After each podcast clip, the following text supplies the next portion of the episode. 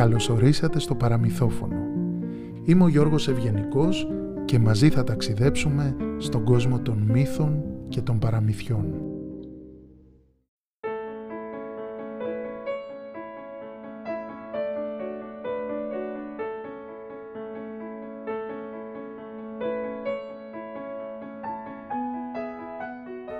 Μια φορά και έναν καιρό, στην Καία, ζούσε μια φτωχή γερόντισα με τον άντρα της.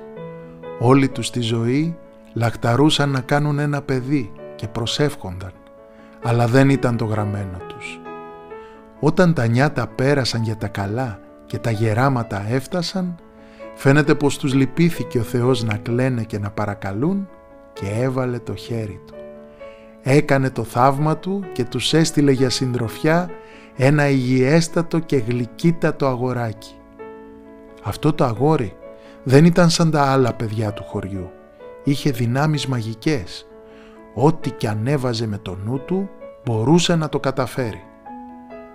«Να σε εργατικός αν θες να προκόψεις», του έλεγε η μάνα του. «Να πιάνεις την ξερολιθιά και να τη στίβεις».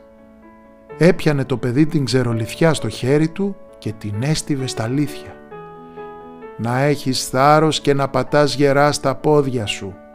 Έδινε το παιδί μία με το ποδάρι του στο χώμα και βρόνταγε όλη η γειτονιά.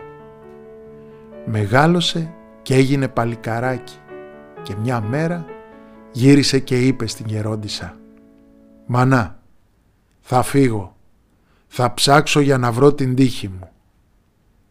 Κόντεψε να πεθάνει από τη στεναχώρια της η γερόντισα, αλλά τι να τον κάνει, μια καλύβα είχανε και τίποτε άλλο. Ούτε χωράφια, ούτε κοπάδια. Ολόκληρο λεβεντόπεδο είχε γίνει και με ροκάματο στο χωριό δεν έβρισκε. «Και κατά πού θα πας γιώκα μου» ρώτησε η γερόντισα. «Δεν ξέρω μάνα. Θα πάρω δρόμο και όπου με βγάλει. Εσύ να μην ανησυχείς για μένα. Μόνο αν δεις ποτέ το νερό στο καντήλι να κοκκινίζει σημαίνει πως θα βρίσκομαι σε κίνδυνο και χρειάζομαι βοήθεια. Τότε έλα να με βρεις, απάντησε το παλικάρι. Η γερόντισα του έδωσε λίγο φαγητό και τον έστειλε στην ευχή του Θεού.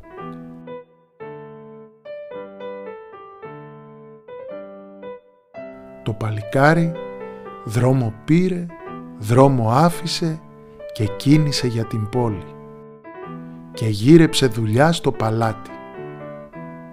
«Τι μπορείς να κάνεις» τον ρώτησαν. «Τα πάντα» αποκρίθηκε. Ο βασιλιάς εκτίμησε πολύ την προθυμία του και τον πήρε στη δούλεψή του. Τον έβαλε να φροντίζει τους κήπους, να κλαδεύει τα δέντρα, να κόβει ξύλα στο δάσος και να τα κουβαλάει στο παλάτι.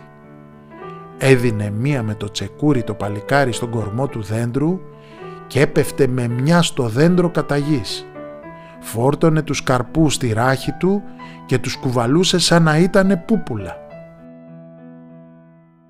Ο βασιλιάς είχε και μία κόρη, μια κοπελίτσα έξυπνη και τρισχαριτωμένη. Η βασιλοπούλα ήταν τόσο όμορφη που από φόβο να μην την πάρει κανένα μάτι και τη βασκάνει προσπαθούσαν να την κρατούν κλεισμένη στην κάμαρά της. Ήταν όμως και ζωηρή και σε μια μεριά να σταθεί δεν μπορούσε. Σκαρφιζόταν συνεχώς τρόπους να φεύγει από την κάμαρα και να ανακατεύεται σε δουλειές στο μαγειριό, στο στάβλο, στις αποθήκες, παντού. Η Βασιλοπούλα έβλεπε από το παραθύρι της το παλικάρι και το θαύμαζε για τη δύναμή του. Κατέβαινε κρυφά στον κήπο και μπερδευόταν συνεχώς τα πόδια του. Τον ρωτούσε πώς το κάνεις αυτό και πώς το κάνεις εκείνο και δεν τον άφηνε σε ησυχία. Σύντομα έγιναν φίλοι καρδιακοί. Μια μέρα η Βασιλοπούλα είχε πέσει άρρωστη στο κρεβάτι. Το παλικάρι γυρνούσε από το δάσος στο παλάτι και ανυπομονούσε να τη δει. Η έγνοια του ήταν στην καλύτερη του φίλη.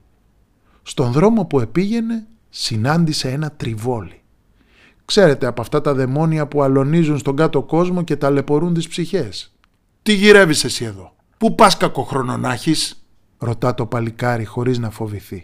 «Στο παλάτι πάω για τη Βασιλοπούλα. Ήρθε η ώρα της να την πάρει ο χάρος», απαντά το τριβόλι.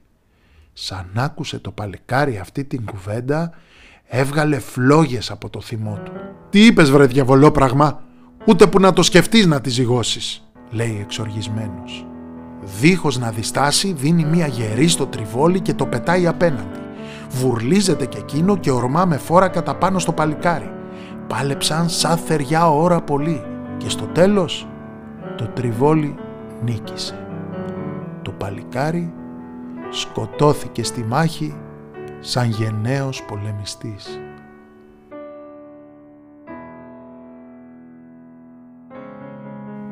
Το τριβόλι μόνο γλέντι που δεν έστησε από τη χαρά του. Φώναξε μάλιστα και όλα τα άλλα διαβόλια και τα τελώνια. Έσκουζαν και μούγκριζαν και έκαναν με τα άγρια και άσχημα μούτρα τους γκριμάτσες τρομακτικές. Έσπροχναν τα τελώνια την ψυχή του νεαρού προς τα κάτω για να την κρεμίσουν και έβγαζαν κάτι τσιρίδες και στριγγιές, σκέτη ανατριχίλα. Η Βασιλοπούλα τώρα στο παλάτι έβλεπε την ώρα που περνούσε και είχε αρχίσει να ανησυχεί. Το παλικάρι αργούσε να επιστρέψει και εκείνη τον έψαχνε.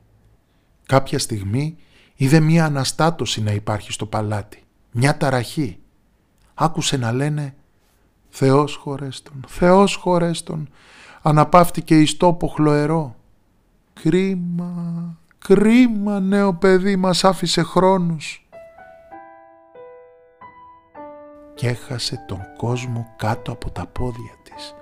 Τι ήταν να τα ακούσει αυτά τα πράγματα η καημένη, άρχισε να κλαίει απαρηγόρητη και να οδύρεται και να τραβάει τα μαλλιά της. Τον πήρε και τον έθαψε και τον μυρολόγησε ημέρες πολλές. Κλειδαμπαρώθηκε στην κάμαρά της και θρυνούσε και δεν ήθελε να δει άνθρωπο.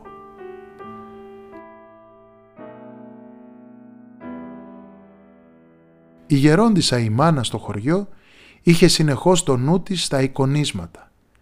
Έκανε το σταυρό της και προσευχόταν να είναι καλά ο γιος της. Ήρθε όμως η μαύρη ώρα η κακιά που είδε το νερό στο καντήλι να κοκκινίζει. «Σήκω, σήκω γέρο, το παιδί μας κινδυνεύει!» Παράτησαν την καλύβα όπως όπως και κίνησαν για την πόλη.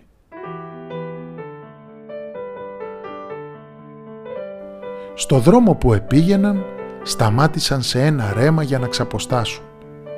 Και τότε, ανάμεσα στις καλαμιές, είδαν κάτι πολύ παράξενο. Μια ντουζίνα βατράχια είχαν μαζευτεί γύρω από ένα άλλο βατράχι που στεκόταν ακούνητο σαν να ήταν πεθαμένο. Έβαλαν επάνω του ένα βοτάνι που φύτρωνε εκεί δίπλα και έπειτα το βατράχι ζωήρεψε λες και ξαναζωντάνεψε. «Μωρέ, λες να ανασταίνει νεκρούς» αναρωτήθηκαν. «Ας πάρουμε λίγο από δάφτο κι ας είναι αχρίαστο» είπαν. Έκοψαν λίγο από το βοτάνι και συνέχισαν το δρόμο τους. Όταν έφτασαν στην πόλη έμαθαν τα δυσάρεστα μαντάτα. Άκουσαν πως πέθανε ένα πολύ δυνατό παλικάρι που δούλευε στο παλάτι και αμέσως κατάλαβαν πως ήταν ο γιος τους. Χωρίς κλάματα και χασομέρια έψαξαν και βρήκαν τον τάφο του. Έσκαψαν στο χώμα, τον ξέθαψαν και του ακούμπησαν στο κούτελο το μαγικό βοτάνι. Τότε συνέβη το απίστευτο. Το παλικάρι μέσα σε μία στιγμή άνοιξε τα μάτια του και ήταν πάλι ζωντανό, γερό και δυνατό όπως πριν και ακόμα περισσότερο. Εκεί να δείτε γέλια και χαρές και δάκρυα ευτυχίας. Να είναι καλά τα βατράχια, χίλια χρόνια να ζήσουν, είπαν τα γεροντάκια. Μυαλό δεν είχε βάλει όμως το παλικάρι και στο νου του είχε μόνο να βρει το τριβόλι και να το εξοντώσει. Πρώτα όμως έπρεπε να μάθει αν είναι καλά η βασιλοπούλα. «Γυρίστε εσείς στο χωριό και εγώ θα έρθω μόνος μου αργότερα», είπε στους γονείς του. «Έχω μια δουλειά να αποτελειώσω». Τρέχει προς το παλάτι γεμάτος αγωνία και βλέπει τη βασιλοπούλα ροδοκόκκινη και λαμπερή.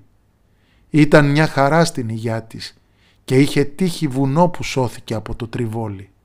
Την πιάνει και της λέει «Εγώ είμαι, μη φοβάσαι». Η Βασιλοπούλα σκιάχτηκε που τον είδε. «Πάσε καλό σου, εσύ θα με πεθάνεις. Εγώ μωρέ δεν σε έθαψα και εσύ πάλι όρθιος είσαι». Τον ρώτησε τρομαγμένη. «Έχω ένα σχέδιο. Εσύ κάνε την ετοιμοθάνατη. Εγώ θα παραφυλάω να φανεί το τριβόλι που θέλει να σε πάρει και θα το στείλω από εκεί που ήρθε. Θα φανεί το ρημαδιασμένο και θα το πιάσω στα χέρια μου. Πού θα μου πάει; Σύμφωνη, λέει η Βασιλοπούλα και πέφτει ξερή στο κρεβάτι της.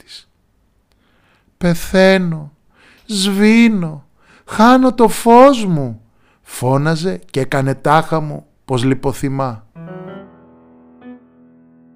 Να σου λοιπόν το τριβόλι, δεν άργησε να φανεί. Το παλικάρι το αρπάζει από τα κέρατα και αρχινάει ένα σαματάς και πάρε και τούτη να μη στη χρωστάω, πάρε και εκείνη να με θυμάσαι. Το βαστάει που λέτε το τριβόλι και δώσ' του το κοπανάει από εδώ και το πετάει από εκεί και το αφήνει στον τόπο.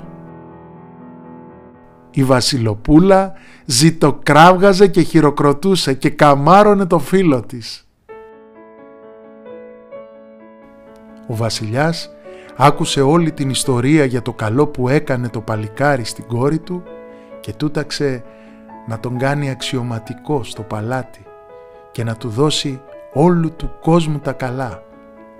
Το παλικάρι όμως πεθυμούσε να γυρίσει πίσω στο χωριό του. Είχε δώσει υπόσχεση στους γονείς του και ήθελε να κρατήσει τον λόγο του. Τους ευγνωμονούσε διπλά γιατί τον έφεραν στη ζωή δύο φορές. Ο βασιλιάς τον αντάμυψε με θησαυρούς για να ζήσει με τους δικούς του αρχοντικά.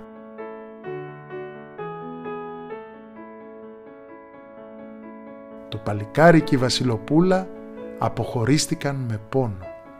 Δεν ξέχασαν ποτέ ο ένας τον άλλον. Η φιλία που τους ένωνε ήταν γερά ριζωμένη.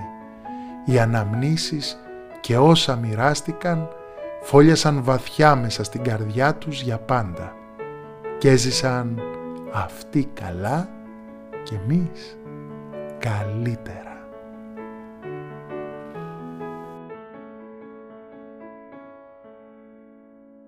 Ακούσατε το παραμύθι «Το Τριβόλι», ένα παραμύθι από την προφορική παράδοση της ΚΕΑΣ. Αφήγηση, έρευνα, καταγραφή, ανάπτυξη και διαμόρφωση κειμένου Γιώργος Ευγενικός. Επιμέλεια κειμένου, ανάπτυξη και διαμόρφωση Μαρία Βλαχάκη. Μουσική Μάρα Κέσαρη.